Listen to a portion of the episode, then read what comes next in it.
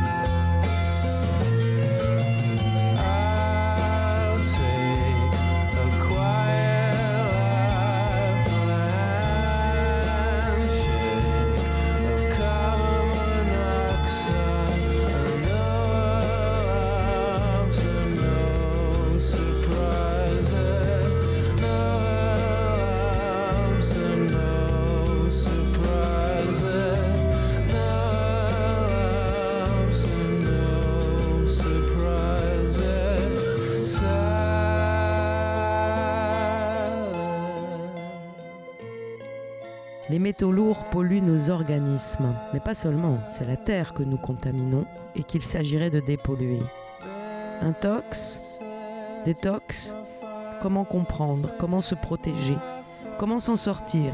Nous accueillons le naturopathe Stéphane Tétard, auteur de plusieurs livres, notamment d'un ouvrage intitulé Secret de naturopathe. Avec Stéphane, nous parlons saturnisme, et de la récente étude Esteban sur l'étendue actuelle des traces toxiques. Stéphane nous livre ses conseils et ses secrets pour une désintoxication bien menée, afin d'être vraiment saine et efficace. C'est le chanteur, musicien, compositeur et même danseur Tom York de Radiohead qui va accompagner cette réflexion sur les métallomes. Le métallome, ou ensemble des métaux et de leur interaction, de leur implication dans tout organisme vivant. Nous écouterons en lecture ou en archive sonore Judith Renorn, autrice et historienne, Claude Grison, biochimiste et chercheuse, et euh, également Laurent Lefebvre, membre du groupe de service Éco-Info du CNRS. Belle écoute de cette émission qui s'intitule Il était un foie, le métallome. Mais nos corps ont-ils du plomb dans la cervelle?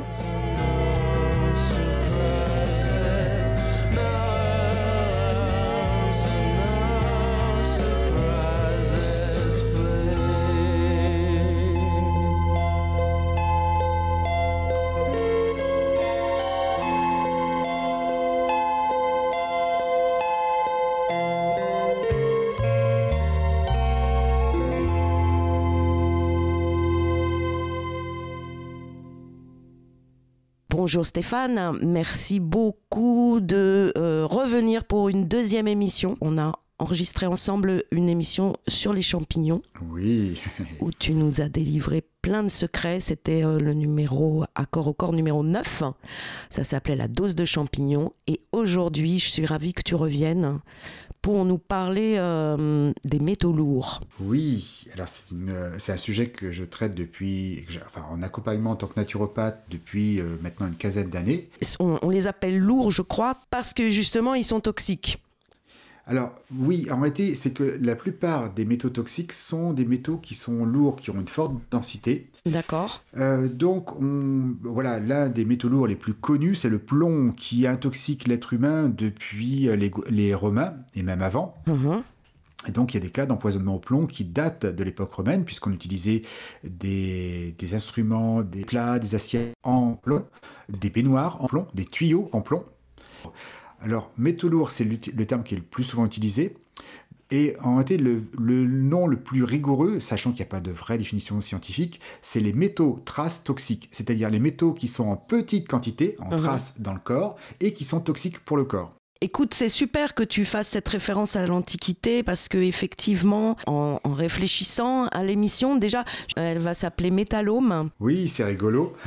Alors déjà, expliquer aux auditoristes qui ne le sauraient pas que le métallome, c'est finalement l'ensemble des métaux présents dans un organisme. Et peut-être quand même dire que euh, dans le corps humain ou dans les, dans les organismes vivants, euh, ces métaux représentent 1% euh, en fait euh, oui, le, volume, c'est même pas 1%. Hein, c'est, euh, parce que, en réalité, nous avons beaucoup de métaux. Hein. Nous avons euh, du fer, du zinc, du sélénium.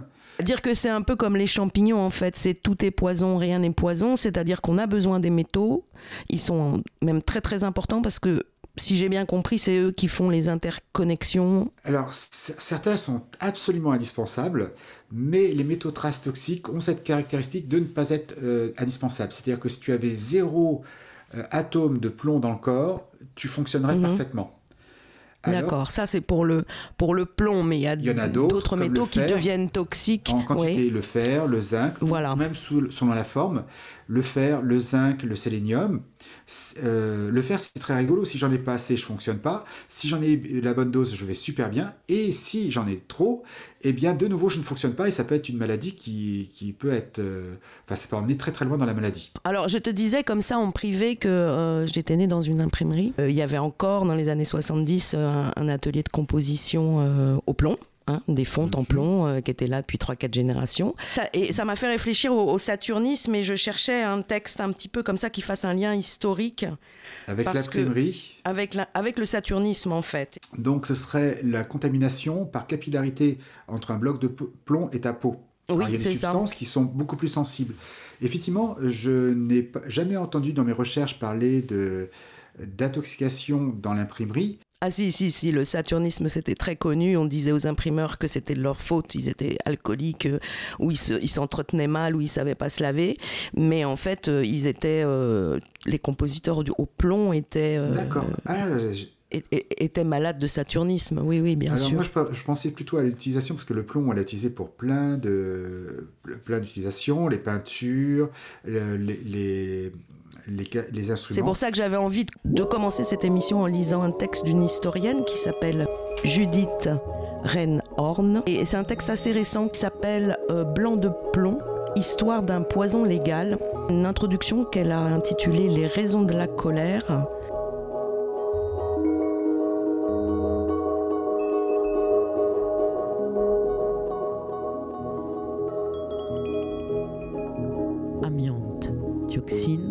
arsenic, benzène, pesticides, phtalates et fibres de carbone, nanoparticules et produits plastifiants. La liste est longue des substances dangereuses qui peuplent notre monde toxique. Des ateliers industriels et des surfaces agricoles, où elles sont largement utilisées depuis deux siècles, elles ont conquis l'air ambiant et l'espace domestique, l'école et les peintures, la nourriture, les emballages alimentaires et les produits cosmétiques. Pas un aspect de la vie quotidienne qui n'échappe désormais à cette myriade de poisons, cancérogènes ou perturbateurs endocriniens, suspectés ou avérés. Chacun le sait et pourtant y consent. Les mobilisations partielles et sporadiques qui émergent ça et là se heurtent au mur de l'approbation passive, de l'intoxication collective.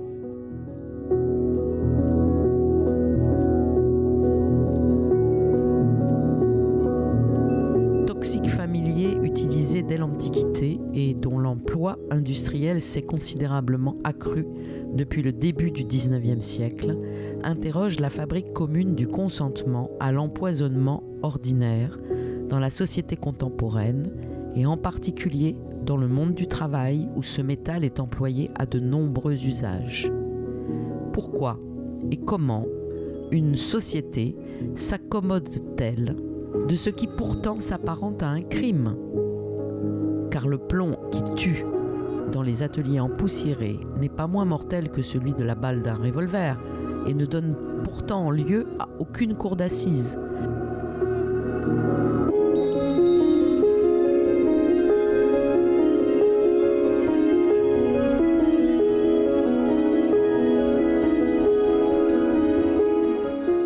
ce constat, l'oxyde de plomb, dénommé céruse ou blanc de plomb, produit reconnu éminemment dangereux pour la santé humaine, a été massivement fabriqué, diffusé et utilisé depuis la fin du XVIIIe siècle pour blanchir la peinture qui a couvert les murs des villes européennes pendant deux siècles d'urbanisation galopante, et ce, en toute connaissance de cause.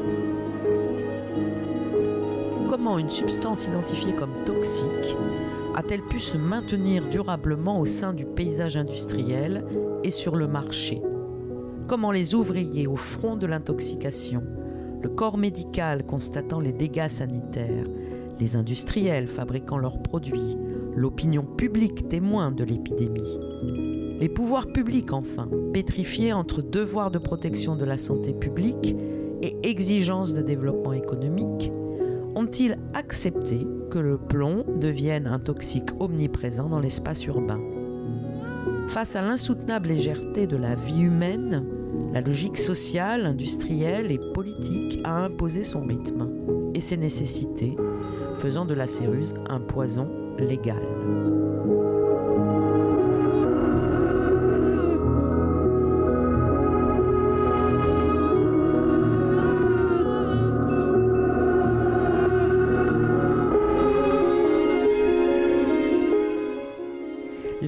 De justice sociale qui est la nôtre s'accommode mal de l'exposition durable de populations à des substances dangereuses aux conséquences sanitaires avérées. Le plomb, première substance légalement reconnue comme un poison dans l'espace de travail par la loi du 25 octobre 1919, n'a pourtant pas disparu de l'atelier ni de l'usine. Son étude se révèle précieuse pour comprendre la mécanique complexe du maintien des substances et des procédés dangereux au travail et dans l'environnement, au-delà des mobilisations savantes, sociales et syndicales et des régulations négociées. Entre délit, déni, dénonciation et accommodement. En suivant le chemin de la céruse, des lames de plomb dans l'atelier au mur des appartements, on embrasse l'ensemble de la chaîne de toxicité, de la fabrication du produit à son usage artisanal et industriel, jusqu'à sa fréquentation par les particuliers en fin de course. Car la céruse n'a pas fini de faire parler d'elle, alors que les peintures contenant le pigment de plomb ont lentement décliné en Europe après la Seconde Guerre mondiale et ont cessé de constituer un problème majeur de santé au travail, alors qu'un siècle de myope errement réglementaire a débouché sur l'interdiction de son usage par une directive européenne de 1992, le blanc poison demeure pourtant là, tapis dans les immeubles insalubres des grandes villes contemporaines. Arme létale à double détente, le plomb contenu dans les peintures anciennes fait de nouveaux résurgences sur les murs dégradés de l'habitat indigne, provoquant depuis les années 80 une épidémie de saturnisme infantile qui peine à s'éteindre au début du XXIe siècle. De poisons professionnels respirés par les ouvriers de la chimie et les peintres en bâtiment, la céruse s'est muée en poison environnemental dans la bouche des enfants.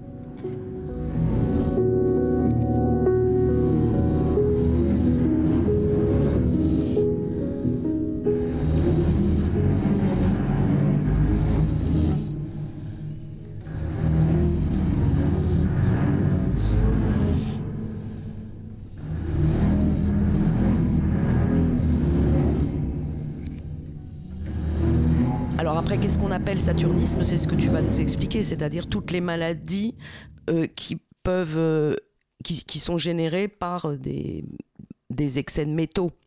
Selon le métal, tu vas avoir, on peut avoir un nom ou pas. Il y a un nom notamment pour euh, le, donc le plomb, le saturnisme, l'argent, ça s'appelle la maladie de la peau bleue. Parce que uh-huh. lorsqu'on a, on a trop, trop d'argent dans le corps, on, notre, notre peau vire au bleu. Et la maladie s'appelle l'agérie. D'accord. Et, et, c'est quoi les symptômes? Euh, alors la première c'est une couleur bleue, mais ensuite c'est alors c'est on reste très très proche à chaque fois. C'est des problèmes cardiaques, des, des, dégâts irréversibles au cerveau et au système nerveux. Voilà, donc c'est à peu près les mêmes symptômes que, que, que, ce qu'on appelle le saturnisme en fait. Hein. Le saturnisme, voilà. L'intoxication aux métaux lourds, la plupart des métaux lourds sont neurotoxiques. J'expliquerai pourquoi.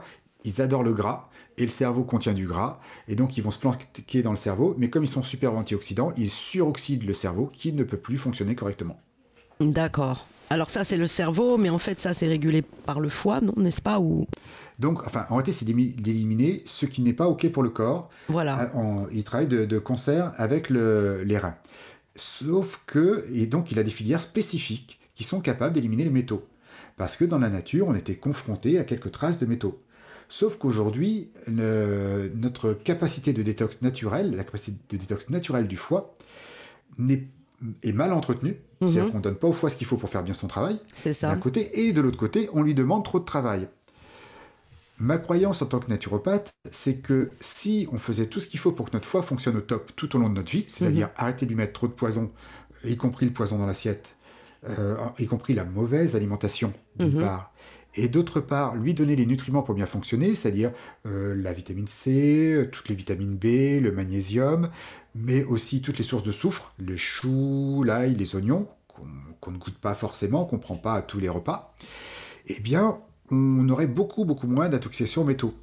Mais aujourd'hui, on a une alimentation qui ne soutient pas assez le foie, qui en plus le fait travailler inutilement, comme les fritures fatiguent le foie à essayer d'enlever les graisses qui ne sert à, rien, qui sont inutilisables, mhm. et ce qui fait qu'à la fin, le foie n'a plus l'énergie d'éliminer les métaux lourds. Et en plus, on n'a jamais été dans un monde aussi pollué euh, depuis, depuis la nuit des temps. Mhm. Ce qui est vraiment intéressant de découvrir, c'est que les métaux, c'est l'ensemble hein, et les interactions qu'il y a également, euh, comme tu viens de l'expliquer, avec d'autres substances, des protéines, des bactéries. Des... C'est toute une biochimie en fait. Et, dans le métallome, il y a la notion de toute une biochimie et, il y a la notion de, du métabolisme en fait, de comment euh, conserver. Voilà. Et, la part des métaux dans ce métabolisme. Euh, voilà. Et donc c'est peut-être pour ça que les métaux sont pas très importants dans le corps au niveau quantité Voilà, alors c'est-à-dire qu'en réalité, les métaux, alors il y a des métaux qui sont vraiment indispensables. Nous avons besoin d'une toute petite fraction d'or pour fonctionner, par exemple. Euh, bon, les gros métaux, les métaux les plus courants, c'est le fer, le zinc, le sélénium, et qui sont très importants pour le, fonctionnement. Et donc, effectivement, ils fonctionnent en synergie. Si mhm. j'ai trop de l'un, eh bien, je vais avoir un dysfonctionnement sur les autres. Si j'ai pas assez de l'autre, eh bien, c'est le troisième qui va mal fonctionner. Donc, il y a vraiment un mhm. équilibre, euh, effectivement, physico-chimique. Et en plus, les métaux lourds, eux, vont mettre leur grain de sable dans ces rouages. Mhm. Par exemple, euh, mon corps a besoin de beaucoup de zinc pour fonctionner. C'est ce qui lui permet de générer de nouvelles cellules, donc de, nouvelles connexions au niveau des neurones, la réparation de la peau et tout. Et il se trouve que euh, le mercure, qui est un des mhm. poisons les plus courants, un, des, best-of des, poisons d'aujourd'hui, eh bien, concurrence le zinc. C'est-à-dire qu'il va rentrer dans le corps les cellules du foie, du, foie des, intestins, confondent le zinc et le mercure. Donc elles laissent rentrer le mercure. Le mercure rentre dans le sang. Il y a une partie qui est éliminée par le foie, mais il peut pas tout faire, le pauvre. Donc il y a encore du mercure qui circule mhm. et il va rentrer dans les cellules qui se disent chouette du zinc. Et à l'endroit où euh, la cellule devrait fonctionner avec du zinc, elle a un gros morceau de mercure et elle fonctionne mal, elle ne peut pas fonctionner même. Enfin, euh, l'enzyme qui voulait un outil nos, enzymes, c'est ce qui fait les réactions dans le corps. Mhm. Et c'est un peu des ouvriers autistes. Donc, euh, voilà, chacun a sa fonction. Et il y en a un qui tend le bras pour attraper un marteau en zinc et pour faire son travail. Et il tend la, main et il, il, croit attraper un marteau en zinc, mais en réalité, il attrape une enclume en mercure. Et, il essaie de faire le travail avec et ça marche pas. Mais comme il est autiste, il comprend pas. Et donc, cette enzyme, elle est devenue inefficace. Mais c'est pas le pire. Le mercure est oxydant, donc il va créer l'oxydation tout autour. C'est ça. Ça, c'est un, problème. On est dans la cellule. Mais il faudrait que les autres enzymes puissent avoir leur marteau en zinc. Sauf que le problème, c'est que la cellule, elle dit Oh là, mais j'ai déjà laissé bien entrer assez de zinc, puisqu'elle a compté, comptabilisé le mercure. Et euh, donc, elle dit Ben non, je vais pas faire entrer encore du zinc puisque j'ai déjà euh, suffisamment de zinc à l'intérieur, alors qu'en réalité, elle a trop de mercure à l'intérieur. Mhm. Et donc, je me retrouve à quelque chose qui est bizarre, c'est que les bons nutriments n'arrivent plus à rentrer dans la cellule, et donc, ça reste dans le sang. Les, le, foie et surtout les reins regardent ça, ils disent Oh, mais là, il y a trop de zinc qui circule dans le sang. Bon, bah, a priori, les cellules, elles ont assez mangé, je vais jeter le zinc. Mhm. Et donc, parce que j'ai trop de mercure, je vais être en carence de zinc. C'est ça. Tu vois la cascade qui est assez complexe. Sachant que le zinc est un antioxydant, alors que le mercure est un pro-oxydant plus plus plus. D'accord. Donc en fait, les métaux, les métaux entre eux, soit interagissent et, s'entraident, on va dire, soit s'empêchent. Vraiment. Euh, alors, voilà, ceux qui sont favorables à la vie vont s'entraider et fonctionnent en synergie. Mhm. Et par contre, euh, les métaux traces toxiques, eux, vont casser le métallome vertueux et pour euh, rentrer dans un métallome vicieux. Mhm.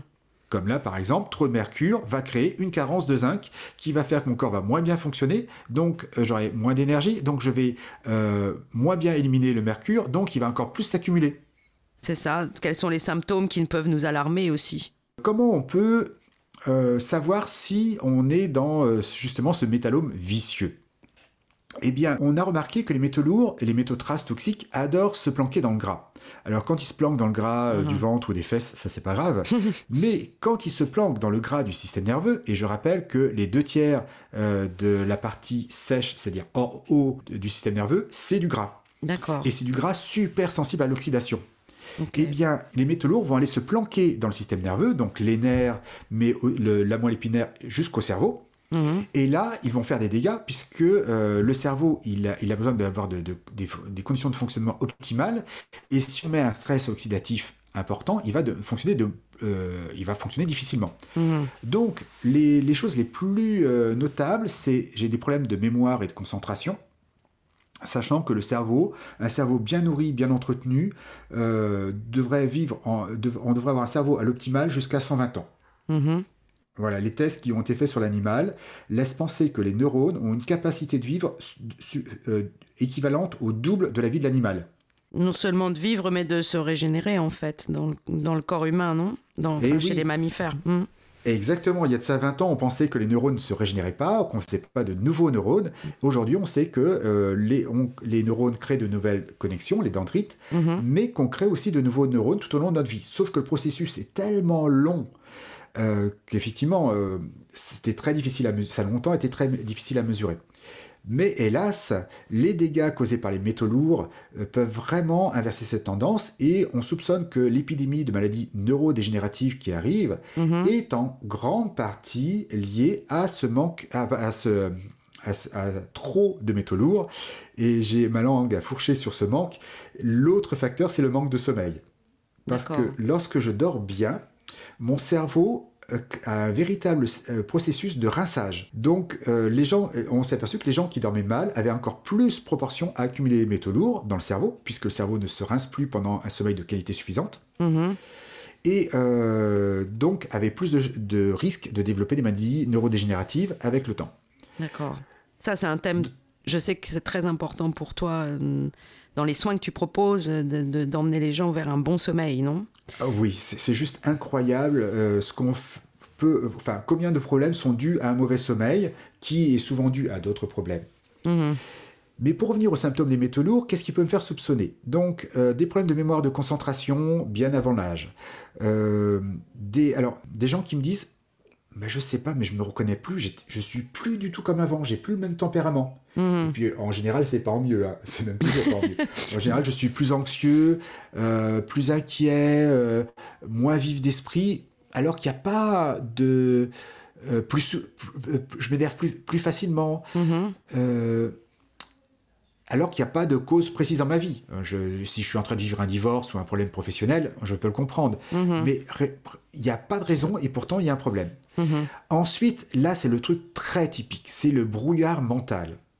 D'accord. C'est-à-dire que les gens qui sont très intoxiqués, donc des fois je suis en consultation et je parle à, la personne à qui je parle, euh, qui est en face de moi, et qui sont des, des fois des gens qui sont d'un très bon niveau euh, socioculturel, eh bien, ça rentre par une oreille, ça sort par l'autre ça n'imprime pas.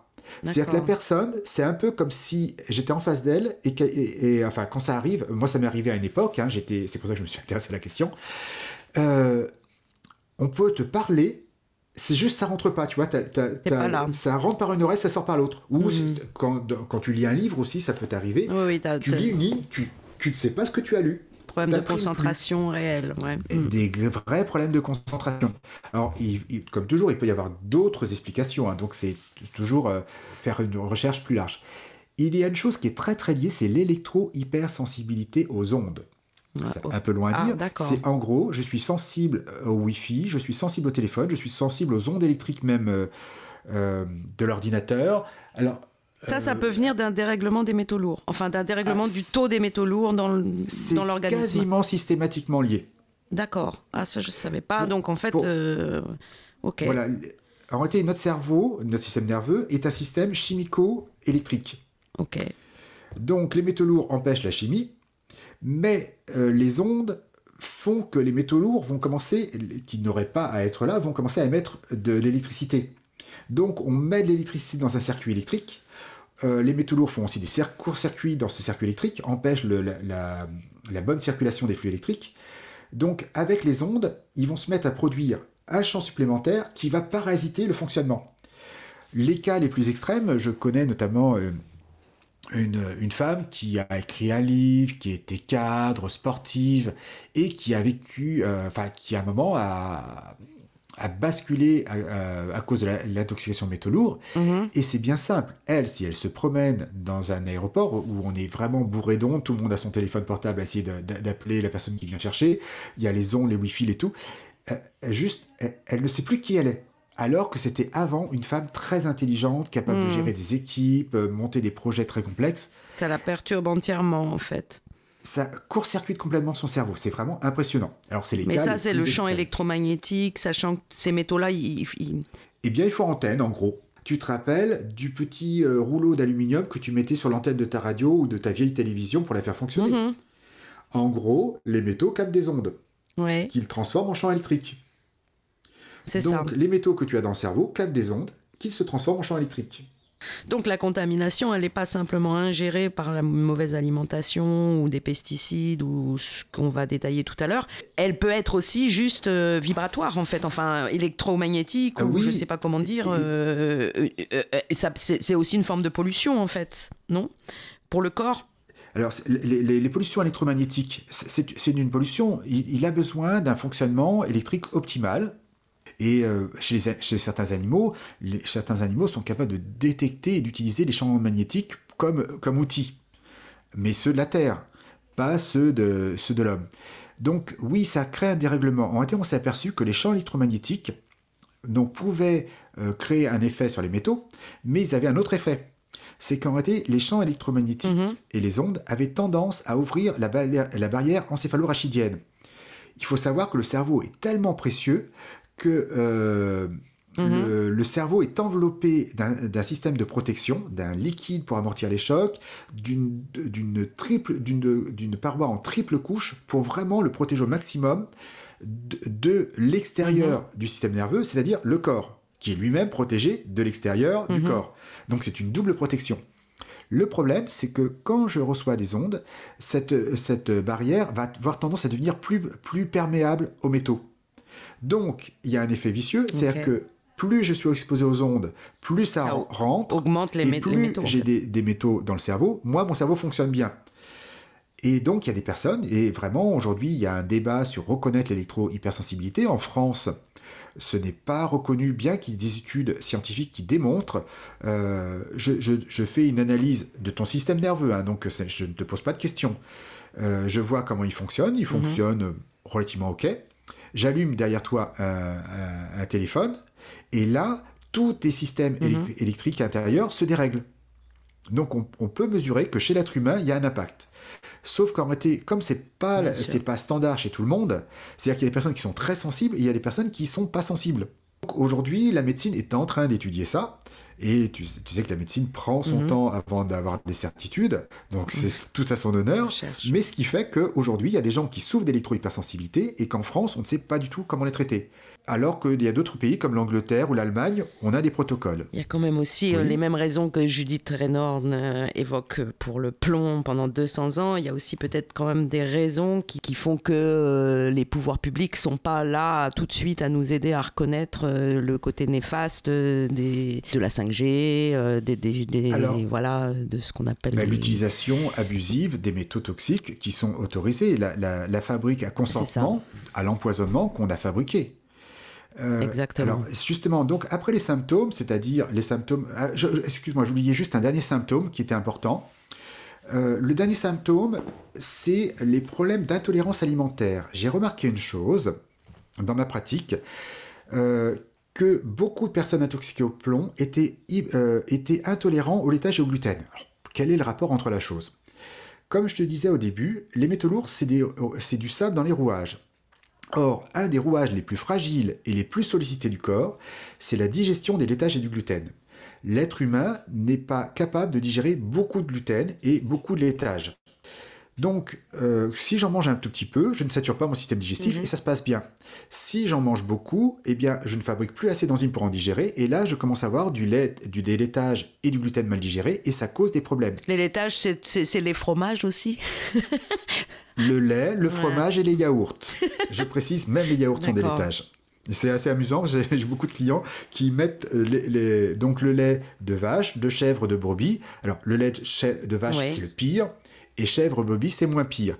Alors attention, je dis c'est une règle générale, ce n'est pas une règle absolue. Il y a toujours des exceptions. Mais dans la pratique, je dirais en, euh, à 90%, les personnes qui ont trop de métaux lourds au point d'avoir des symptômes et venir me consulter ont aussi des problèmes digestifs qui sont liés à la mauvaise digestion des laitages et du gluten. Mm-hmm. Donc on fait le test pendant un mois, on arrête les laitages et le gluten.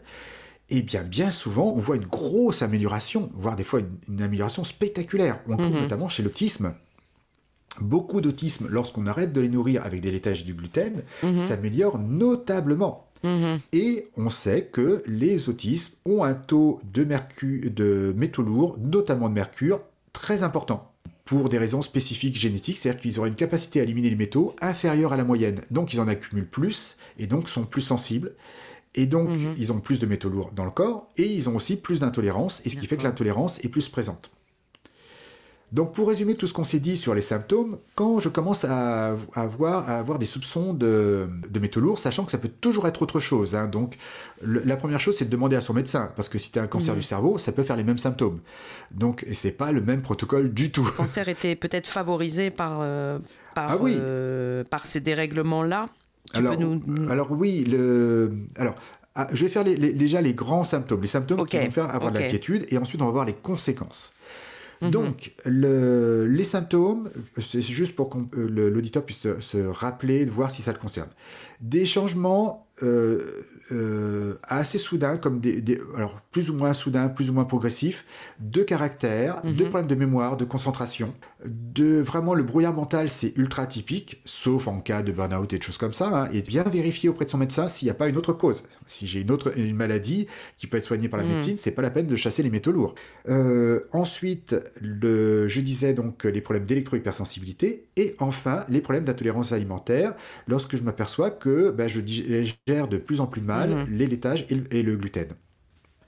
Voilà, c'est vraiment les causes principales. Ensuite, effectivement, tu vas avoir un plus mauvais sommeil, tu vas avoir une tendance à l'anxiété et à la dépression, puisque il y a du poison dans ton corps et ton corps ne sait pas mhm. pourquoi. Et ça, c'est très anxiogène. Ça rentre dans les euh, changements de tempérament. Mais au changement de tempérament, on peut devenir de quelqu'un d'enthousiasme et plein de vie et d'énergie à quelqu'un qui n'a pas d'énergie et qui est mhm. hyper, hyper anxieux j'avais pas plus tard euh, qu'hier une cliente comme ça. Enfin, il y a de ça un mois, elle était comme ça. Et en mettant en place les protocoles, alors c'est rare que ça marche aussi bien, mais en mettant en place les protocoles, en un mois, elle avait gagné énormément d'amélioration. Donc on n'a pas tout fait en un mois. Hein. Une détox, ça prend près d'un an quand on a beaucoup de symptômes. Mais euh, elle a vraiment pu faire une grosse amélioration, notamment en arrêtant les laitages et le gluten. D'accord, d'abord. Voilà. Donc ça, c'était pour les symptômes qui peuvent vous faire soupçonner. Euh, sur mon site, j'ai un questionnaire qu'on peut remplir et qui donne un score de suspicion d'intoxication métaux lourds. Mhm. Regardez déjà sur mon site, le questionnaire gratuit que je mets sur mon site permet vraiment de bien identifier si ou pas on a des symptômes. Mhm. En gros, c'est un questionnaire. Si on arrive à 100, c'est qu'il y a une forte présomption de métaux lourds. Et par exemple, hier, j'avais une cliente qui était à 160. Et j'ai des clients qui sont à plus de 200. Donc ça veut dire que la qualité de vie est très très dure. Et en même temps, avec le temps, la patience, un protocole adapté, on revient à des chiffres qui sont beaucoup plus raisonnables. Des fois, c'est un vrai retour à 100% la vie. Des fois, c'est des grosses améliorations. Et puis, à un moment, on se dit, bon, ben voilà, on ne peut pas aller plus loin. Ça peut vraiment être très, très handicapant, l'intoxication aux métaux lourds. Alors ensuite, tu disais, mais alors ces métaux, tu parlais des cancers, quelles sont les conséquences des métaux? Alors en gros, ils sont tous à peu près neurotoxiques peut-être déjà comment est-ce qu'on s'intoxique euh, Alors là, tu l'as dit, euh, par une mauvaise alimentation ou par trop de gluten ou de laitage, ou enfin par euh, voilà un, Alors les sources d'intoxication. Un cadre alimentaire qui est ouais, les sources d'intoxication. Tu devais nous parler aussi d'Esteban, qui est, qui, est, qui, est de qui est une étude. Alors oui, alors c'est la première étude Esteban, voilà, hanté comme Stéphane en, espagnol, je crois bien. Je trouve ça rigolo. Voilà, c'est ça exactement. ah oui, c'est vrai, hein, ça c'est un signe. Alors, c'est une étude qui est toute récente, elle date de 2021 publiée par Santé publique France. Hein, vraiment, vous tapez Esteban, euh, simplement Esteban, euh, et vous arrivez très probablement sur le site officiel. Et en gros, cette étude, donc c'est une étude très rigoureuse. Je crois qu'elle a porté sur, euh, de mémoire, je crois, ah voilà, ça y est, 3607 personnes, 1100 enfants, 2500 adultes âgés de 6 à 74 mhm. ans au total. Son, boulot était d'estimer le niveau d'intoxication. Et les résultats sont juste alarmants. C'est bien simple. 100% des auditeurs sont contaminés par plusieurs métaux toxiques. Mhm. Euh, donc le best-of, c'est l'antimoine qu'on retrouve dans les bouteilles d'eau minérale, dans le plastique de l'eau minérale, l'arsenic, le plomb, le cadmium, dans la cigarette notamment, le césium mhm. et l'étain plus rares. Voilà, pour être tout à fait franc, il y a 99,7%. Donc il y a 0,3% qui en plus ont de l'aluminium ou du mercure, qui sont, euh, qui sont vraiment le haut du podium. Donc en gros, on a tous des métaux et pour la plupart des métaux qui sont très toxiques. Ça vient pas euh, d'une alimentation qui serait pas bio et des fruits, des légumes qui seraient pleins de pesticides. Alors, si, euh, mais je vais teaser un peu parce que c'est pas le pire. Plus d'un Français sur deux présente un taux de cadmium supérieur aux valeurs recommandées par l'Agence nationale de sécurité mhm. sanitaire et de l'alimentation. En gros, 100% des Français ont des métaux lourds et 1 sur 2, bon, soyons francs, je suis alarmiste, c'est 47,63%, hmm. présente donc un taux supérieur aux normes recommandées. On retrouve aussi des dépassements pour l'arsenic, l'arsenic qui a une forte tendance à me faire baisser l'énergie, le mercure qu'on trouve dans les, mm. dans les, amalgames, et le plomb qu'on ne trouve pas dans les plombages, mais qu'on trouve dans les peintures, la cigarette. Mm. Donc en gros, on est vraiment euh, très intoxiqué. Alors, tu me demandais comment on s'intoxique. Alors, il y a plusieurs sources. La source alimentaire est très présente. Et oui, parce que comme l'être humain mm-hmm. a pollué tout son environnement, comme il mange des choses qui viennent de son environnement, eh bien, il mange des choses polluées. Donc, quand tu mm. manges du poisson, riche en oméga 3, bon pour ton mm. cerveau, eh bien, il va aussi apporter des métaux toxiques, euh, notamment du mercure, qui est neurotoxique. Dans certains pays, je crois, c'est la Norvège, on, déconseille fortement aux femmes enceintes de manger du, saumon, tellement ça contient de mm. métaux. Donc, ce que, en réalité, ces deux poissons-là, pourquoi euh, ce sont des, Ils sont en haut de la chaîne alimentaire. Ce sont des poissons qui sont euh, carnivores, donc qui, qui concentrent les poissons, des, les, métaux lourds des petits poissons, et qui vivent longtemps, donc qui en mhm. concentrent le, encore plus. Donc, on peut mhm. encore manger je, je, crois, des petits poissons gras, sardines, harengs, maquereaux, anchois, qui vont apporter des oméga 3 bons pour le cerveau, pas trop de métaux lourds, on va dire. Pas trop de Alors ça, c'est les poissons. Mais si c'était que les poissons, on se dirait, bah, on arrête de manger les poissons. Mais déjà, hmm. tout ce qui n'est pas bio contient des euh, peuvent contenir des métaux lourds. L'arsenic est euh, euh, un, excellent insecticide. Oui, ça c'est transmis par les, par les pesticides ou les insecticides. Donc, exactement. la culture. Donc le non bio est une source de contamination et notamment, il y a dans certains pays euh, un taux d'arsenic qui est plus présent, parce qu'il y a une contamination naturelle à l'arsenic aussi. Il y a l'aluminium qui est un neurotoxique. Sais-tu que 10, 10 euh, additifs, donc des choses qu'on peut mettre sur dans tous les plats. Oui, c'est ça, c'est aussi l'industrie agroalimentaire. Sont à base d'aluminium. Tous les conservateurs. C'est-à-dire que tu peux manger un mm. plat qui contient comme conservateur de l'aluminium. Tu as même des médicaments qui sont à base d'aluminium mm. d'ailleurs. depuis, la, depuis les années, depuis les 30 glorieuses, on va dire qu'on a l'agroalimentaire a complètement changé l'alimentation. Oui, euh, c'est de tout le monde. Bah, il y a eu un vrai bouleversement. Tu peux tout à fait faire autrement. Que hein, ce soit pour le médical ou pour euh, l'alimentaire, ce sont d'ailleurs des deux gros lobbying. C'est des grosses sources de revenus et qui ont fait un lobbying et qui ne s'est pas toujours fait. Et je suis très gentil quand je dis ça, euh, dans l'intérêt du consommateur. C'est-à-dire que beaucoup de normes sont conçues plus pour être souples pour le, pour le producteur, pour qu'il puisse avoir de la marge, plutôt que pour être sécuritaire pour le... Il y a totale complaisance, quoi. Hmm. Voilà. Et effectivement, on parlait de, enfin, tu vas parler de la fabrique de consentement, mais c'est juste incroyable. C'est-à-dire qu'aujourd'hui, hmm. à, à, Bruxelles, je crois qu'il y a cinq personnes qui sont là pour influencer nos élus par élu. C'est-à-dire que chaque mhm. élu a cinq personnes sur le dos en permanence pour l'influencer. Et, je, mhm. je, crois même que c'est encore supérieur. Donc, il se pose une question et ça donne ce résultat. C'est-à-dire qu'aujourd'hui, on tolère des choses tant qu'on n'a pas prouvé que c'était mauvais, comme la cigarette. Tant qu'on n'a pas prouvé que c'était mauvais, ben, on a continué à l'utiliser. Et même aujourd'hui, mhm. c'est tellement rentré dans les mœurs qu'on continue. Eh bien, pour les additifs, c'est la même chose. Jamais l'être humain n'a consommé autant de substances chimiques dont on n'a pas validé la sécurité individuellement et dont on a encore moins euh, validé l'efficacité de la synergie, enfin le danger de la synergie. Mhm. Voilà. Non, puis bon, on continue à polluer euh, la planète avec des métaux. Euh, des sols miniers euh, qui s'épuisent aussi, hein, mais euh, qui sont contaminés par les rejets, parce que le problème là maintenant, c'est quand même aussi euh, le fait que dans tous les objets connectés, dans cette révolution numérique, la 5G, etc. Tous les trucs qui sont rechargeables. On utilise énormément de métaux. Plein de métaux rares. Voilà. Qu'il a fallu extraire. pour faire mhm. une comparaison qui n'en est pas une, hein, un objet, un portable, un iPad, un, un ordinateur, c'est 44% de métaux. C'est beaucoup plus qu'un organisme vivant. Oui. mais euh, je veux pas comparer les deux, hein, mais en fait, euh, il y a un gros, gros, gros problème de, recyclage et de pollution. Voilà, mais en premier, parce qu'on autorise une, euh, la fabrication de produits qui ne sont pas optimisés pour la sécurité de l'être humain. À une époque, les, les, tubes de dentifrice étaient des tubes en plomb. C'est ça. Donc c'est avant tout business.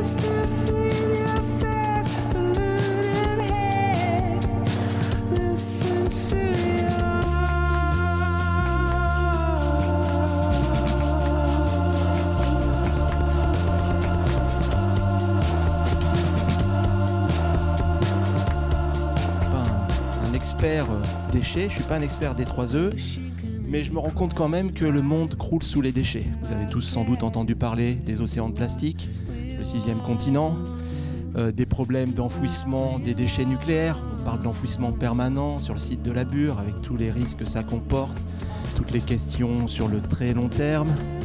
Il y a un article qui est paru il y a quelques jours sur les décharges sauvages dans le Grand Paris, et les zones maraîchères qui sont recouvertes de déchets venant de Paris, surtout des déchets du, BTP, du bâtiment. Et parmi tous ces déchets, il y a les D3E, donc les déchets d'équipements électriques et électroniques. Euh, les D3E euh, sont vraiment corrélés avec la montée en puissance du numérique dans notre société. Il y aura 50 milliards d'objets connectés en 2020. Donc 50 milliards par rapport à la population de la planète, ça fait pas mal. Mais est-ce que ça veut dire qu'en 2023, donc du coup, il y aura 50 milliards d'objets connectés à la poubelle Les objets connectés, ça dure pas très longtemps. Alors ça dépend ce qu'on entend par objet connecté. Hein. Une caméra, un capteur, tout ce qu'on peut imaginer, mais ça dure pas très longtemps. Donc 3 ans, voilà. Et les prévisions les plus optimistes en termes de numérique, c'est de dire en 2030, il y en aura 500 milliards. On est en train de numériser toute une partie de la société, l'industrie 4.0, les vies intelligentes. Donc plein d'objets connectés, plein de petits objets qu'il va falloir euh, utiliser le plus longtemps possible et puis à la fin euh, peut-être euh, détruire ou recycler. Et dans les TIC, comme dans beaucoup de produits industriels, finalement il y a cinq étapes à prendre en compte. les cinq étapes sont les suivantes. Pour créer du numérique, il va falloir d'abord extraire des ressources, des métaux, des terres rares, des choses dont vous avez entendu parler. Souvent euh, pas, en France, souvent pas, chez nous, mais plutôt euh, en Afrique, en Asie, en Chine. Voilà, donc là l'extraction a déjà un impact environnemental assez fort. Après il y a la conception du numérique en Asie, en Asie du Sud-Est, donc concevoir euh, l'électronique.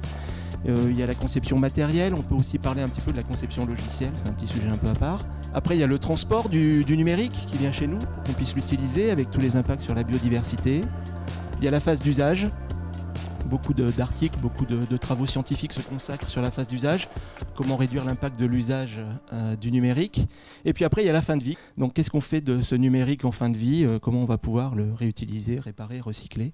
Donc là, on va plutôt parler sans doute de, recyclage.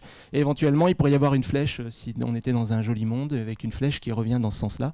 Et ça fait un vrai cycle. Donc il y a des, morceaux de flèche qui existent, mais pas, beaucoup quand même. Ce cycle de vie, donc, on doit le prendre en compte globalement pour avoir une vision précise, et il a plein d'impacts. Donc des impacts bien sûr en consommation d'énergie primaire, ça c'est le, plus facile, la génération de gaz à effet de serre, quand on utilise de l'électricité on génère du gaz à effet de serre, quand on extrait des minéraux, des métaux on génère du gaz à effet de serre, quand on construit on génère du gaz à effet de serre, donc ça c'est vraiment un problématique par rapport au changement climatique, destruction de la couche d'ozone, ça existe toujours, les pollutions et toxicités, qu'elles soient humaines, aquatiques, terrestres, donc tout un tas de niveaux de pollution et la consommation d'eau pendant tout ce cycle de vie qui est aussi très importante. Donc il y a un accès à la consommation d'eau propre, d'eau potable éventuellement, euh, pour créer ce numérique et pour pouvoir le, faire vivre. EcoInfo, c'est un groupement de services du CNRS qui vise à s'interroger sur l'éco-responsabilité du numérique en ayant une vision sur tout ce cycle de vie. Pas simplement se focaliser sur un usage, mais prendre chacune des étapes et les replacer dans un contexte plus global. Donc vous pouvez trouver plein d'informations sur ecoinfo.cnrs.fr. Pourquoi est-ce qu'on ne pourrait pas créer de véritables gisements D3E pour le futur? On entend parler de mines urbaines, on nous dit que dans certaines, mines euh, urbaines, il y a plus d'or que dans les vraies mines d'or. Bon, avec EcoInfo, on est allé visiter le meilleur recycleur européen qui s'appelle Umicore il y, a, il y, a, deux ans en Belgique. Ce meilleur recycleur, il est capable de recycler 17 métaux sur les 60 qu'on va pouvoir trouver dans une carte électronique d'un smartphone. Il y a 60 métaux et sur ces 60, il est capable d'en recycler 17. Ceux qui sont le plus facilement recyclables, extractibles et ceux qui vont être le plus facilement revendables. Donc euh, Umicore fait des lingots d'or, des lingots de cuivre, des lingots d'argent, donc ça sans problème. Mais le reste, tout ce qui n'est pas recyclé, ça devient ce qu'ils appellent du mâche-fer. Donc si j'ai bien compris, le mâche-fer, c'est ce qu'on met sous le goudron dans nos routes pour stabiliser le revêtement routier. Alors c'est dommage parce qu'il en reste plein des métaux là qui valent, euh, qui valent cher, qui sont intéressants, qui ont été durs à extraire, mais ils sont tellement diffus, ils ont tellement été, euh, euh, ils sont peu nombreux dans les cartes électroniques qu'on ne peut pas les recycler là en 2018. Mais pourquoi on n'essaierait pas de les enfouir proprement, les stocker à long terme, en se disant que les générations futures, et peut-être dans un futur assez proche, on va pouvoir les extraire, les réutiliser, et ça sera important de les avoir? Est-ce qu'on doit tout regrouper à des niveaux nationaux, regrouper, sacrifier des terrains, avoir des décharges qui sont contrôlées Ou est-ce qu'on doit distribuer ça de manière internationale pour essayer de profiter de la localité de ces déchets? C'est mon deuxième pourquoi ne pas, vous le prenez comme vous voulez. Cause commune à Paris, 93 ans en FM et sur le bloc 9A du DAB+.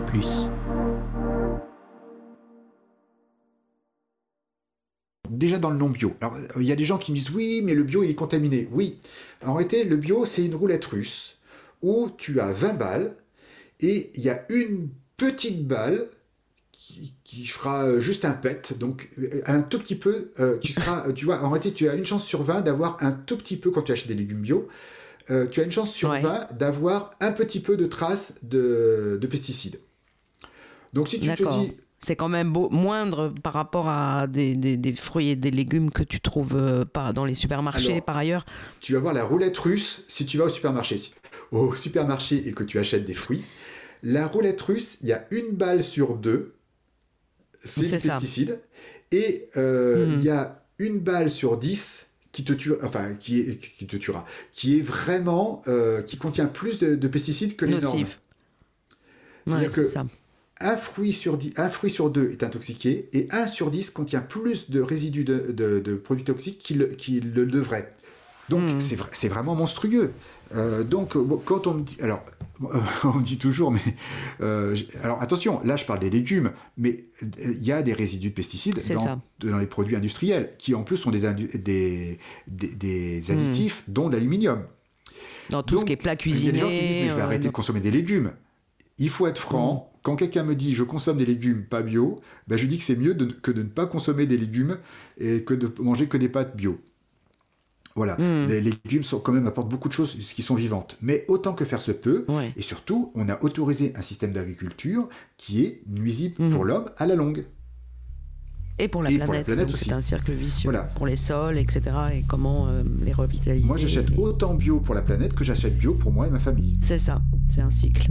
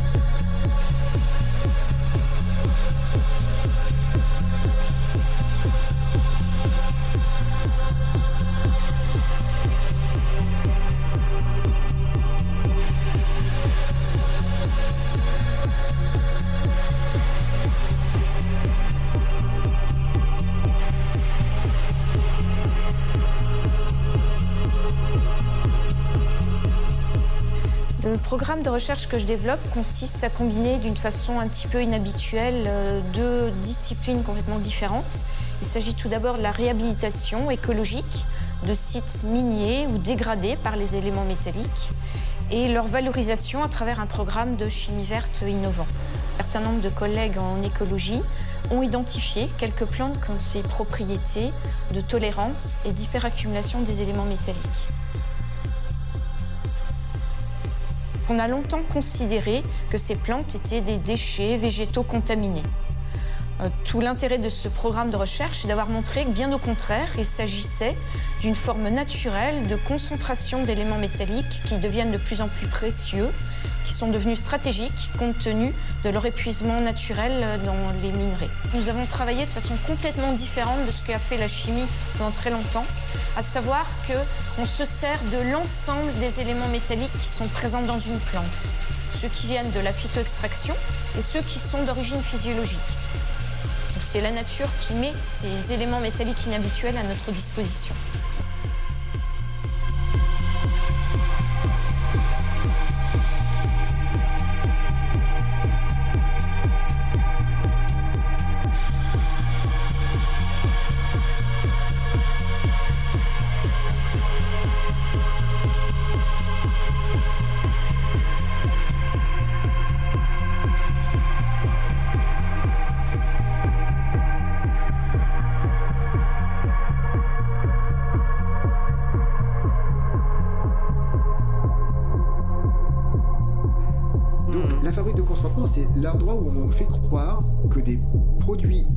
Santé sont bons pour la santé.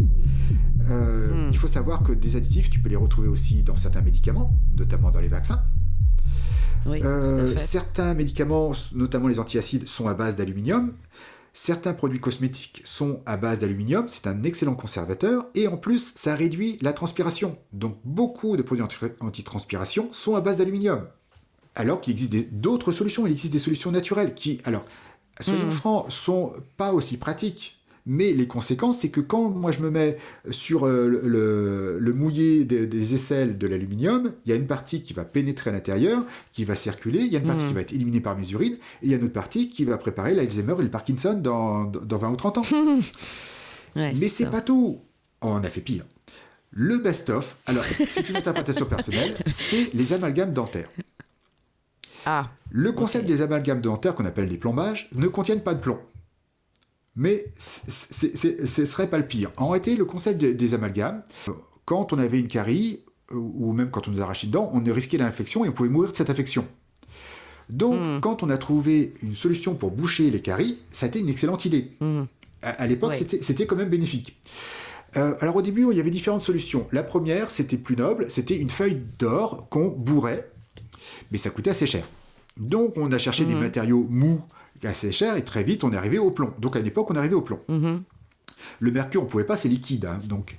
Et puis petit à petit, on a trouvé une formule qui, en gros, la recette, c'est tu prends euh, deux tiers de mercure et tu rajoutes euh, un tas de trucs toxiques, de l'argent, de... Ah, je me souviens plus, mais, c'est un, alliage. Mais en gros, c'est un alliage de trucs toxiques. On a l'impression qu'ils ont pris tout ce qui était toxique, qu'ils ont mis tout ensemble. Et ce qui fait que, comme c'est toxique, les microbes ne peuvent pas se développer. Une seule bactérie qui s'est installée, elle va mourir. Hmm. Et eh ben, à l'époque où on inventait ça, euh, déjà c'était l'époque où euh, l'âge moyen était plutôt de 60 ans, voire même moins. Euh, donc ben, voilà, on ne sentait pas l'effet négatif et on avait l'effet positif, je ne mourrais pas d'une infection à cause de mes dents. Mhm. Sauf qu'aujourd'hui, on vit plus longtemps, et ce qui fait que ça a plus le temps de s'accumuler dans le cerveau et d'avoir de l'effet. Mhm. Euh, parce que dans les, dans les effets des métaux lourds, euh, c'est oxydant et neurotoxique. Donc ça peut créer des anomalies chez le, fœtus. Et donc euh, tout ça, c'est avec les amalgames dentaires, donc qu'on appelle les plombages ou les amalgames au mercure. Et ça, ça veut dire concrètement que voilà, je suis enceinte, euh, je suis une femme, j'ai déjà. Euh, exactement, ça, peut exactement directement intoxiquer le, fœtus. Tu peux avoir, tu as plus de risques d'avoir un fœtus avec des anomalies. Autistes. Des enfants autistes. D'ailleurs, le nombre d'autistes est en train d'exploser. Oui, après, ça dépend où, où commence ou finit l'autisme et comment on le diagnostique et tout ça. Ça, c'est un problème Alors attention, hein. l'autisme, il y a une différence mm. entre l'Asperger et celui qui. qui C'est-à-dire qu'un autisme, pour moi, la forme d'autisme où on est autonome, mais on a juste une façon différente de fonctionner. Pour moi, c'est juste une façon différente de fonctionner. Elle est juste. Oui, puis il y a plein de caractéristiques différentes en fait. Hein. C'est pas qu'une forme, euh, voilà. Mais c'est vrai que il y a des gens qui dénoncent que les, enfants autistes sont nés après un vaccin euh, contre l'hépatite, euh, après après un, certain nombre de médicaments qui auraient justement contaminé par rapport aux métaux qui étaient contenus dans ces médicaments. Hein. Ça, ça, ça, ça aussi la, qualité des soins dentaires qui s'accumulent. Euh, c'est-à-dire que voilà, on est de plus en plus traité, et c'est tant mieux, hein, c'est-à-dire qu'on laisse de moins en moins traîner les caries. Euh, tu regardes les statistiques de l'autisme, je ne les ai pas en tête, mais je crois que les, facteurs passent de 1 à 32 en, moins d'une centaine d'années, en 70 ans, si, je me souviens bien. Alors, je n'ai pas les chiffres en tête, mais les facteurs. Le, pourcentage, enfin le pourcentage, le pourmillage d'enfants autistes à la naissance. Ouais. Alors j'entends qu'aujourd'hui on diagnostique des gens autistes euh, beaucoup, mieux, beaucoup mieux, beaucoup, plus tôt. Parce qu'il y a beaucoup de gens qui ont travaillé là-dessus, c'est très bien. Qui ne seraient pas qualifiés mm. comme autistes, par exemple, euh, moi, il n'est pas impossible que je sois autiste Asperger ou une, version. J'ai pas mal de profils. Mm-hmm. On n'a jamais fait la validation. Mm-hmm. Je fonctionne suffisamment bien. Ma, compagne et mes enfants euh, sont non, non, mais il y a des degrés tellement différents. Et, mais, d'autisme pur handicapant, il y a quand même une vraie explosion, une vraie progression. Et donc, elle pourrait être vraiment en lien avec les métaux lourds, parce que lorsque j'accompagne des parents, euh, il y avait une association avant qu'ils faisaient en France et qui a dû fermer, hélas, euh, l'association Ariane. Eh bien, euh, l'une des bases des protocoles était d'arrêter le laitage et le gluten et de faire une cure de détoxication mmh. métaux lourds. Et, et c'était impactant. C'est-à-dire qu'on voyait une amélioration euh, assez rapide quand on arrêtait le laitage et le gluten, puisqu'on arrêtait de mettre du poison, ou quelque chose qui devenait du poison à cause des métaux lourds. Et de l'autre côté, le temps qu'on enlève les mhm. métaux lourds, en plus avec le développement de l'enfant, on arrivait, enfin l'association Ariane arrivait à de très bons résultats, des améliorations très notables d'un autisme handicapant qui nécessitait des soins permanents à un autiste euh, indépendant. Pas mhm. toujours, hein, mais euh, c'était très très notable la, qualité. Et aujourd'hui, comme c'est pas reconnu officiellement, puisque ça impliquerait de remettre en cause certaines, certaines pratiques. Ça. Et notamment euh, la pratique du, des amalgames, voire la pratique des vaccins, euh, parce que les vaccins aujourd'hui contiennent tous des métaux toxiques. enfin, beaucoup de tous les vaccins aujourd'hui disponibles en France contiennent des mhm. métaux toxiques et qu'on mhm. met directement dans le sang. Mhm. Il se peut bien que tout ne soit pas éliminé par, par le corps et qu'une partie soit stockée par le cerveau et que ben, vaccins, rappels, euh, campagne euh, de vaccins supplémentaires, euh, ben, tout peut finir par faire par avoir un impact sur le fonctionnement neurologique, soit à court terme l'autiste, soit à long terme les maladies neurodégénératives. Est-ce que mettre des, des métaux toxiques c'est neutre ou pas? Eh bien, mettre quelque chose qui est oxydant, inflammatoire, neurotoxique, qui euh, hépatotoxique, qui peut faire des mutations chez, chez, l'enfant, qui peut faire des mutations dans tes cellules, donc comme, euh, comme tu disais tout à mmh. l'heure, cancérigène.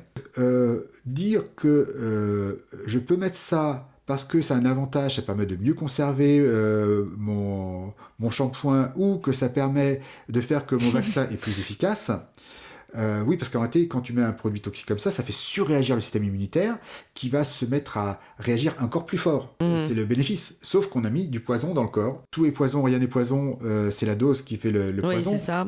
C'est le titre de l'émission sur les champignons. Exactement, oui. Mais j'adore cette expression. Mais, les métaux lourds, c'est pareil. Mmh. Mais les métaux lourds, le problème, c'est que c'est poison très très tôt. Et le pire, mmh. euh, notamment, on l'a vu chez les fumeurs. En réalité, l'impact sur ta génétique à toi, donc tu as plus de chances de faire un, cancer si mhm. tu es euh, fumeur, mais tu vas impacter ce risque chez tes enfants et chez tes petits-enfants. Et, C'est-à-dire que parce, qu'en réalité, ça va, le, on s'est aperçu que la cigarette, donc imaginons, j'ai 20 ans, euh, allez, j'ai 24 ans, je suis, ça fait 5 ans que je suis gros fumeur. On va prendre mon exemple par mhm. moi, hein, j'ai vraiment fait beaucoup de choses, beaucoup de bêtises. Et j'ai un enfant. Euh, donc, euh, en fumant, je vais altérer le fonctionnement de mes gènes. Les gènes que je vais mhm. transmettre, que je sois un homme ou une femme, que je sois un homme ou une femme, hein, c'est vraiment les deux. Euh, sachant que c'est souvent plus présent chez une femme, surtout si elle est fumeuse, puisque si une femme est fumeuse, son bébé est fumeur. Mhm. Je, vais altérer ma génétique. Donc je vais envoyer un code génétique qui sera altéré à ma fille ou mon fils. Quand ils auront des enfants, à leur tour, ils vont altérer euh, la génétique de leur fils et de leur fille. Alors à, chaque fois un degré moins, et c'est la quatrième génération où, que j'ai été fumeur ou pas, ça ne changera rien. C'est juste incroyable. Donc il faut trois, trois générations pour, euh, pour que la mutation, on va dire génétique ou du phénotype, euh, enfin l'influence, euh, la transmutation ou l'influence ou l'épigénétique, parce que ça va plus, ça va plus loin que ça. Hmm. Euh, en réalité, c'est une très bonne remarque. C'est c'est épigénétique, hmm. c'est-à-dire que je ne change pas le code génétique, je change la capacité du code génétique à, fonctionner ou pas. On s'est aperçu que tu as ton code génétique et puis tes gènes vont s'exprimer à fond ou pas. La cigarette peut faire en quelque, que certains gènes s'expriment ou pas notamment liées au cancer. Mhm. On sait que ces substances ont de l'effet. Ensuite, tu as des versions pires. C'est-à-dire que tu as des versions qui sont relativement neutres et qui vont euh, ne pas du tout être assimilées, mais la plupart du temps, elles vont pénétrer et il y a des formes qui sont en quelque sorte biodisponibles. Sauf que quand c'est du magnésium biodisponible, c'est super, mais quand c'est du mercure biodisponible, c'est encore pire parce qu'il se colle encore mm. mieux au vivant et altère donc euh, notre fonctionnement, altère le fonctionnement de notre cerveau, altère le fonctionnement de notre ADN, nous fragilise de plus en plus.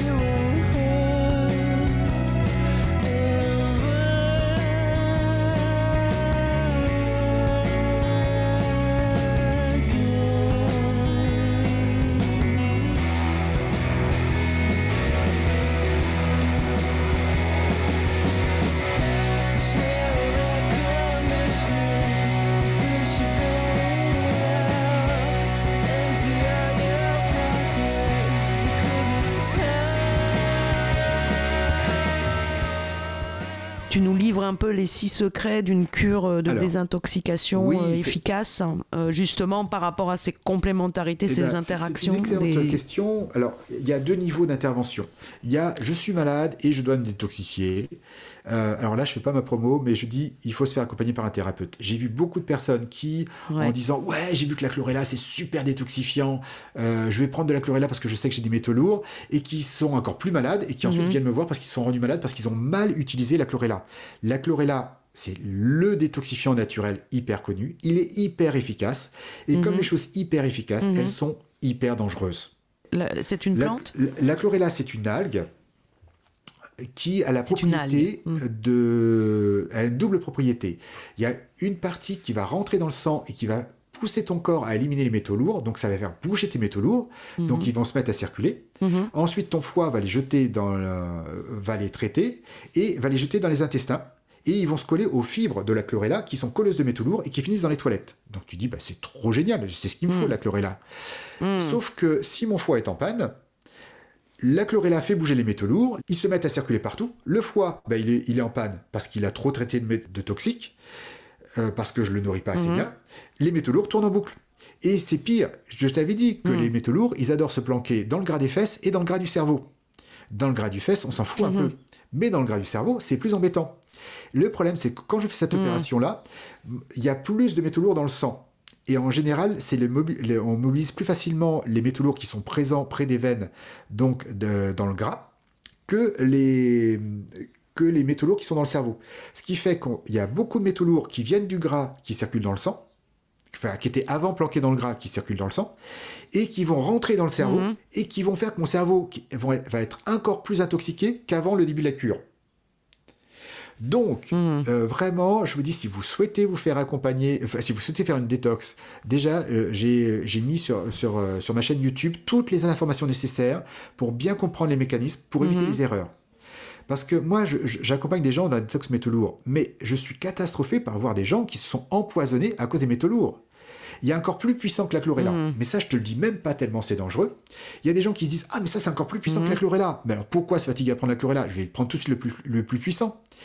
Et là, c'est hmm. vraiment un truc, mais c'est juste dix fois plus puissant. Donc, au lieu, euh, ça fait l'effet 10 fois 10. Et donc, euh, j'ai notamment eu deux clients. Mais ça le fait trop rapidement, bah, ça déséquilibre autre chose. On a un boulot d'étranglement, c'est le foie. Il faut, il faut faire bouger les métaux lourds à la, à la valeur de ce que peut éliminer ton foie. Donc moi, quand j'accompagne hmm. quelqu'un, qu'est-ce que je vais faire? Je vais aider la personne à avoir un foie qui fonctionne mieux, en premier, je vais aider la mhm. personne à se protéger mhm. du stress oxydatif dû, dû aux métaux lourds. Et ça, je fais ça pendant trois mois, tu vois, j'ai pas mhm. encore commencé. On est dans une société où notre façon de manger euh, ben, fait qu'on prend de moins en moins soin de notre foie, voire on l'empoisonne de plus en plus tout ce qui est gras, sucré, euh, salé, transformé, frit, euh, trans, avec des compléments, avec des compléments, avec des additifs, fatigue notre foie doit, et il doit l'éliminer. Une femme qui prend la pilule mm. a un foie qui est plus fatigué qu'une femme qui ne prend pas la pilule, par exemple. Euh, quelqu'un mm. qui prend des médicaments régulièrement. Donc, tout ça fait que mm-hmm. beaucoup de personnes ont un foie qui est fragile. Et le foie, c'est l'organe spécifique de l'élimination naturelle des métaux. Donc, moi, ce que je fais quand j'accompagne quelqu'un, je mm-hmm. travaille par, euh, en pyramide. C'est-à-dire que d'abord, je fais les fondations pendant trois mois je soutiens le foie, je soutiens le corps, j'aide le corps à mieux fonctionner malgré les métaux lourds, j'aide le corps à mieux se protéger de l'oxydation des métaux lourds, puisque les, métaux lourds sont oxydants. Donc dès qu'ils passent, ils font des dégâts. Donc il faut protéger au maximum le corps. Et ça, euh, la plupart des personnes, il faut trois mois de réparation. Il y a des personnes qui sont en meilleure santé, il faut un mois de réparation. Ensuite, je vais rajouter, en plus de cette couche de protection, euh, de sécurité, je rajoute une couche supplémentaire qui est justement la chlorella qui, elle, mhm. va commencer à aider le corps, à, qui va secouer le cocotier, aider le corps à accélérer l'élimination des métaux lourds. Donc il y en a plus qui circulent, ça passe par le foie, mais comme le foie fonctionne bien, il ne fait pas goulot d'étranglement, donc ça ne tourne pas en boucle. Ça passe par les intestins et ça finit dans les toilettes, et c'est super. Ça pendant encore trois mois.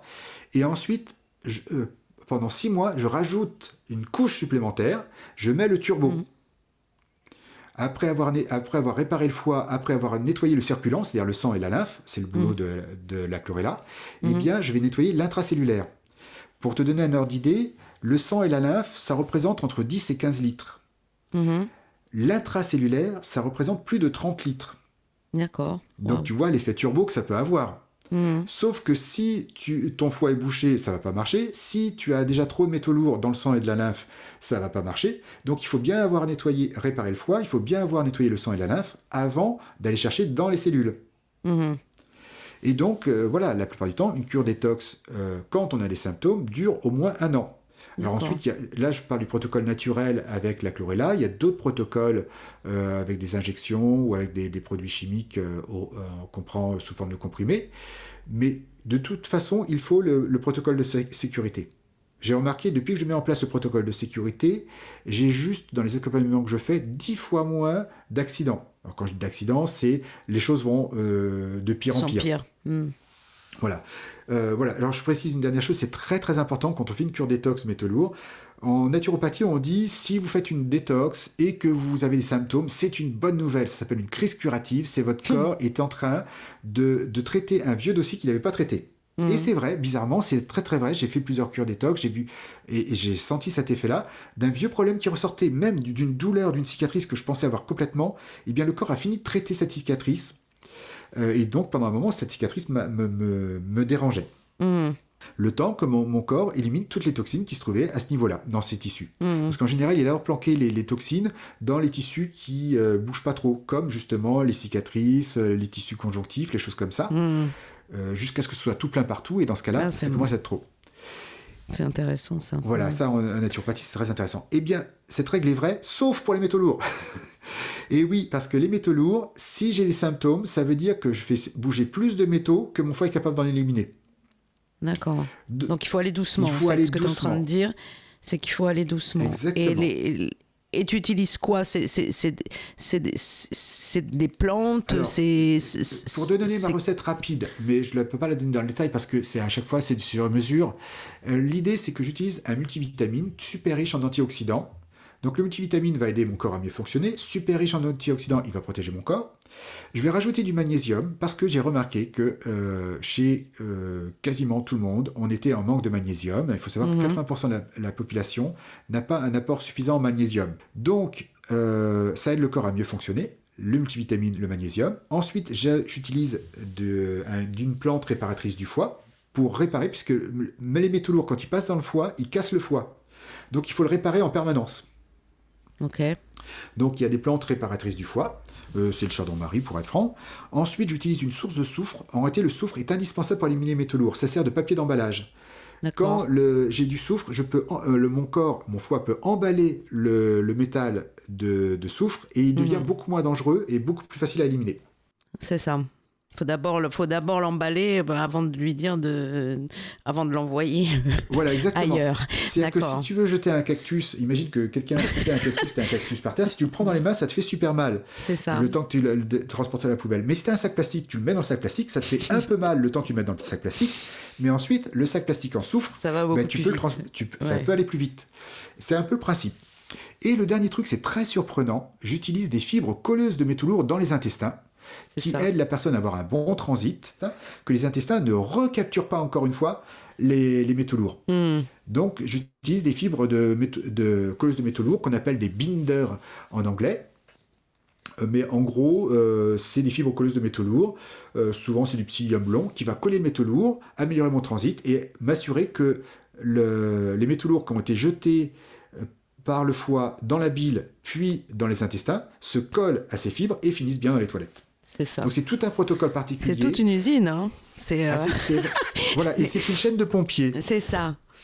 Et en réalité, il te manque un pompier. La plupart du temps, quand j'accompagne quelqu'un, il y, a des, il y a des gens qui disent Ah ouais, mais j'ai, en réalité, la plupart du temps, quand quelqu'un me dit aujourd'hui qu'il a un problème, je fais avec lui la liste de ce qu'il prend. Et la plupart du temps, il me dit Ah ouais, mais le magnésium, non, je voyais pas trop le ressenti. D'accord. D'accord. Mais votre problème est revenu depuis que vous avez arrêté le magnésium. Hmm. Voilà. Mais effectivement, tout est en, corrélation et agit euh, en même temps et il faut avoir toute cette chaîne pour que, voilà, mais ça marche. Bonne nouvelle, c'est qu'il existe un moyen de prévenir. Là, parce que là, je viens d'expliquer comment guérir. Alors, sachant qu'il y a aussi des, gentils industriels des compléments alimentaires qui te proposent un produit qui est tout fait, qui peuvent être déjà intéressants. Alors évidemment, c'est moins intéressant qu'un truc spécifique sur mesure pour toi, mais il y a des mélanges tout près détox. Mais même encore à ce niveau-là, mhm. ça peut des fois être trop puissant. Mais là, on parlait de guérir, mais en naturopathie, on, aime, on préfère euh, prévenir que mhm. guérir. Bah, c'est-à-dire qu'une fois que tu as régularisé, enfin régulé la chose, comment la maintenir aussi? Ce qu'il faudrait faire pour que jamais tu sois intoxiqué aux métaux lourds en vivant dans le monde dans lequel tu vis. Hmm. Alors, parce que, oui, j'ai oublié parler, hein, mais l'odeur de la ce que tu respires, l'air que tu as, tu as pris en venant ici, en, venant au studio en vélo, eh bien, tu as, hmm. tu as pris des métaux lourds. La bonne odeur du canapé neuf euh, ou, du, du meuble en aggloméré, c'est des euh, substances gazeuses, mais qui sont toxiques. Et donc, hmm. est-ce qu'on pourrait euh, avoir moins de poison? Et oui, en, en, utilisant quelques règles de naturopathie. La première, euh, c'est de revenir euh, à ce que faisaient nos grands-mères, alors qu'elles n'avaient pas tant de temps ce problème de pollution, c'est de faire une cure de détox annuelle. C'est-à-dire une cure de détox du foie qui, alors on appelle ça une cure détox, mais en réalité c'est une cure de revitalisation du foie. C'est-à-dire que si ton foie fonctionne mieux, tu te mhm. détoxifies mieux. Or, c'est notre foie qui traite la plupart des toxines que nous prenons que ce soit les aliments, les mhm. compléments euh, et même la cigarette, une grande partie est éliminée par le, par le foie.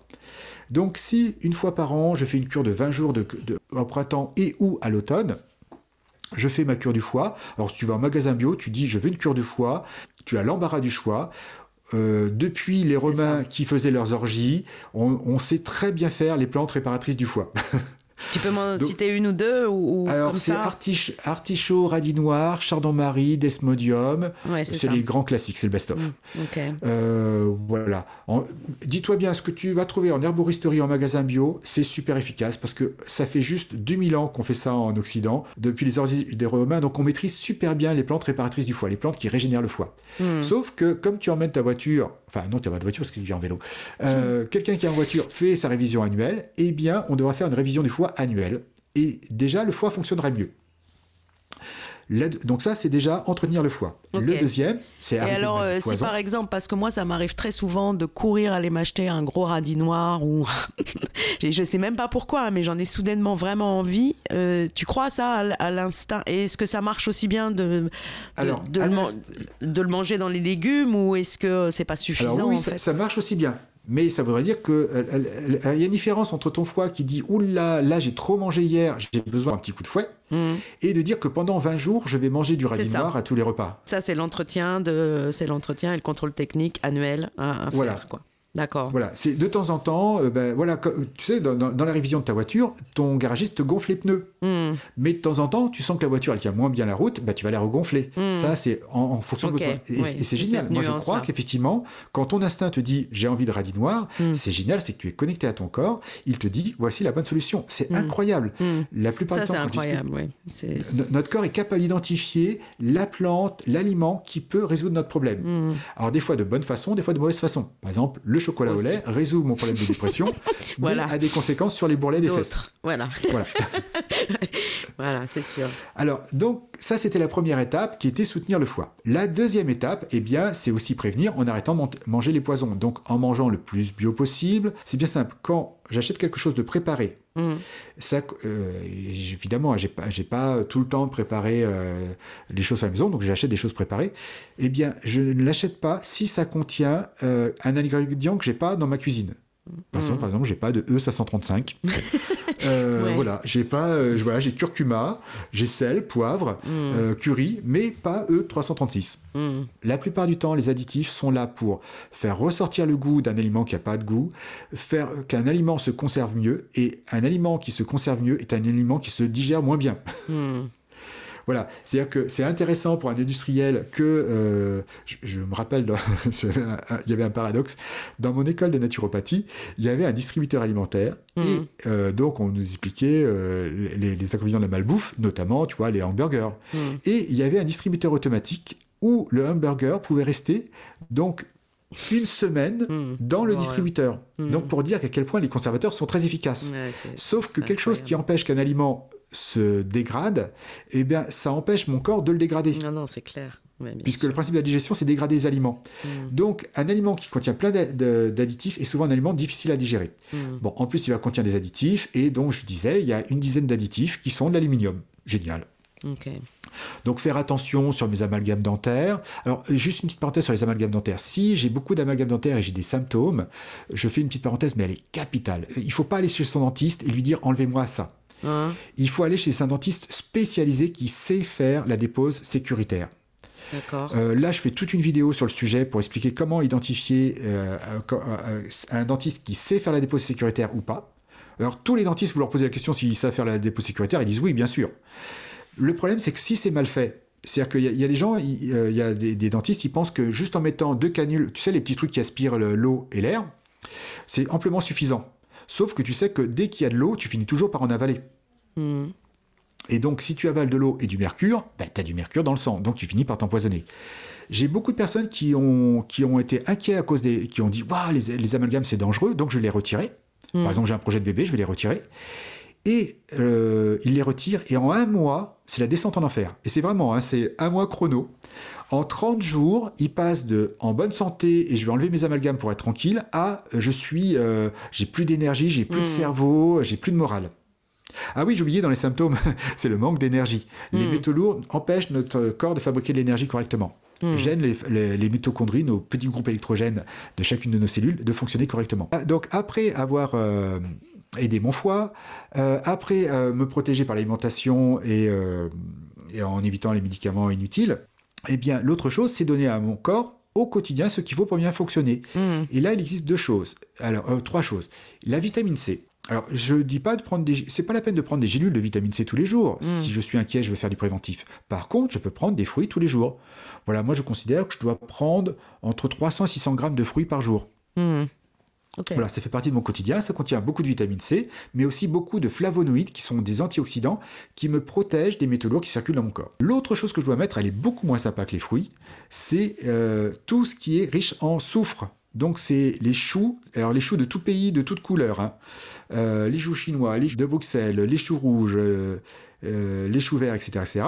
Mhm. Et l'ail, l'oignon, tout ce qui est ail, oignon. Mhm. Ça, si tu veux prévenir, il faut que ce soit présent une à deux fois par jour, donc à un ou deux des repas. Stéphane, je suis très contente de t'avoir reçu. J'espère qu'il y aura encore une troisième émission et je voulais l'annoncer aux auditeurs. Voilà, mais on va laisser la surprise. Je voulais dire que quand je t'ai proposé d'utiliser comme univers sonore euh, Radiohead... Des, euh, musiques et des chansons magnifiques. Hmm. proche des rythmes cardiaques et que je pense que tout ce travail-là aussi, c'est d'écouter son corps, on l'a dit hein, en fait. Je trouve que la détox du corps de la planète, elle passe euh, en tout cas à travers ces nouveaux brevets et les nouvelles recherches scientifiques qui, qui, mettent beaucoup de temps à s'appliquer parce que justement il y a peut-être une, un omerta et pas suffisamment d'intérêt oui, curieusement, on est très prudent sur la, sécurité et euh, sur euh, enfin, découvrir les problèmes et on n'est pas prudent, euh, on n'a pas besoin d'être prudent pour expérimenter des trucs dont on ne sait pas l'effet sur la santé. C'est rigolo. C'est vraiment un paradoxe, oui, effectivement.